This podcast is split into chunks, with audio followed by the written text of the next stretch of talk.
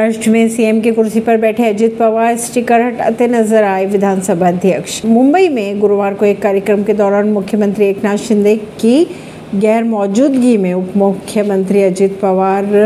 को उनकी कुर्सी पर बैठा दिया गया था इस कार्यक्रम में विधानसभा अध्यक्ष राहुल नरवेकर व दोनों उप मुख्यमंत्री मौजूद थे सामने आए कार्यक्रम के एक वीडियो में विधानसभा अध्यक्ष कुर्सी पर लगा मुख्यमंत्री का स्टिकर हटाते हुए नजर आ रहे हैं स्टिकर हटाकर अजित पवार से बैठने का अनुरोध करते दिखाई दे रहे हैं प्रवीण सिंह नई दिल्ली से